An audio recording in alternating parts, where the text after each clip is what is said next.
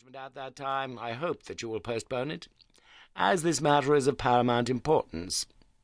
Yours faithfully, St. Simon.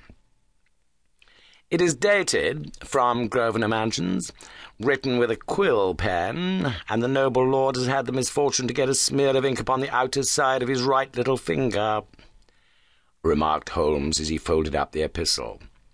He says four o'clock. It is three now. He'll be here in an hour. Then I have just time, with your assistance, to get clear upon the subject. Turn over those papers and arrange the extracts in their order of time, while I take a glance as to who our client is. He picked a red-covered volume from a line of books of reference beside the mantelpiece. Here he is, said he, sitting down and flattening it out upon his knee. Lord Robert Walsingham de Vere St. Simon, second son of the Duke of Balmoral. Hmm. Arms, azure, three caltrops in chief over a fess sable. Born in 1846. He's 41 years of age, which is mature for marriage.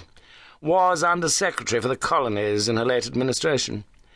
The Duke, his father, was at one time Secretary for Foreign Affairs.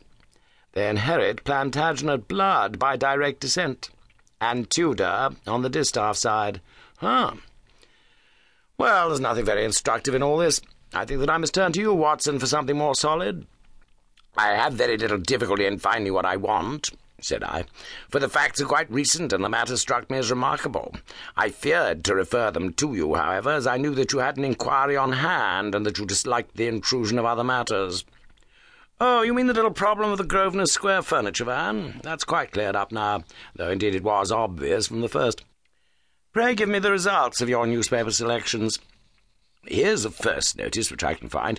It is in the personal column of the Morning Post, and dates, as you see, some weeks back.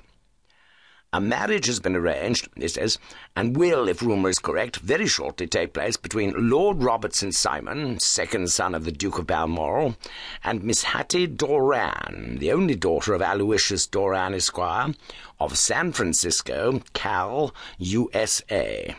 That is all. Terse, and to the point, remarked Holmes, stretching his long, thin legs towards the fire. There was a paragraph amplifying this in one of the society papers of the same week. Ah, here it is. There will soon be a call for protection in the marriage market, for the present free trade principle appears to tell heavily against our home product. One by one, the management of the noble houses of Great Britain is passing into the hands of our fair cousins from across the Atlantic. An important addition has been made during the last week to the list of the prizes which have been borne away by these charming invaders. Lord St. Simon, who has shown himself for over twenty years proof against the little god's arrows, has now definitely announced his approaching marriage with Miss Hattie Doran, the fascinating daughter of a California millionaire.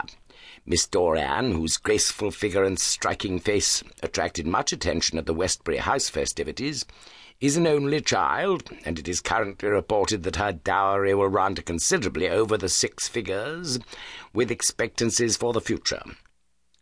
As it is an open secret that the Duke of Balmoral has been compelled to sell his pictures within the last few years, and as Lord St. Simon has no property of his own save the small estate of Birchmoor, it is obvious that the Californian heiress is not the only gainer by an alliance which will enable her to make the easy and common transition from a Republican lady to a British peeress.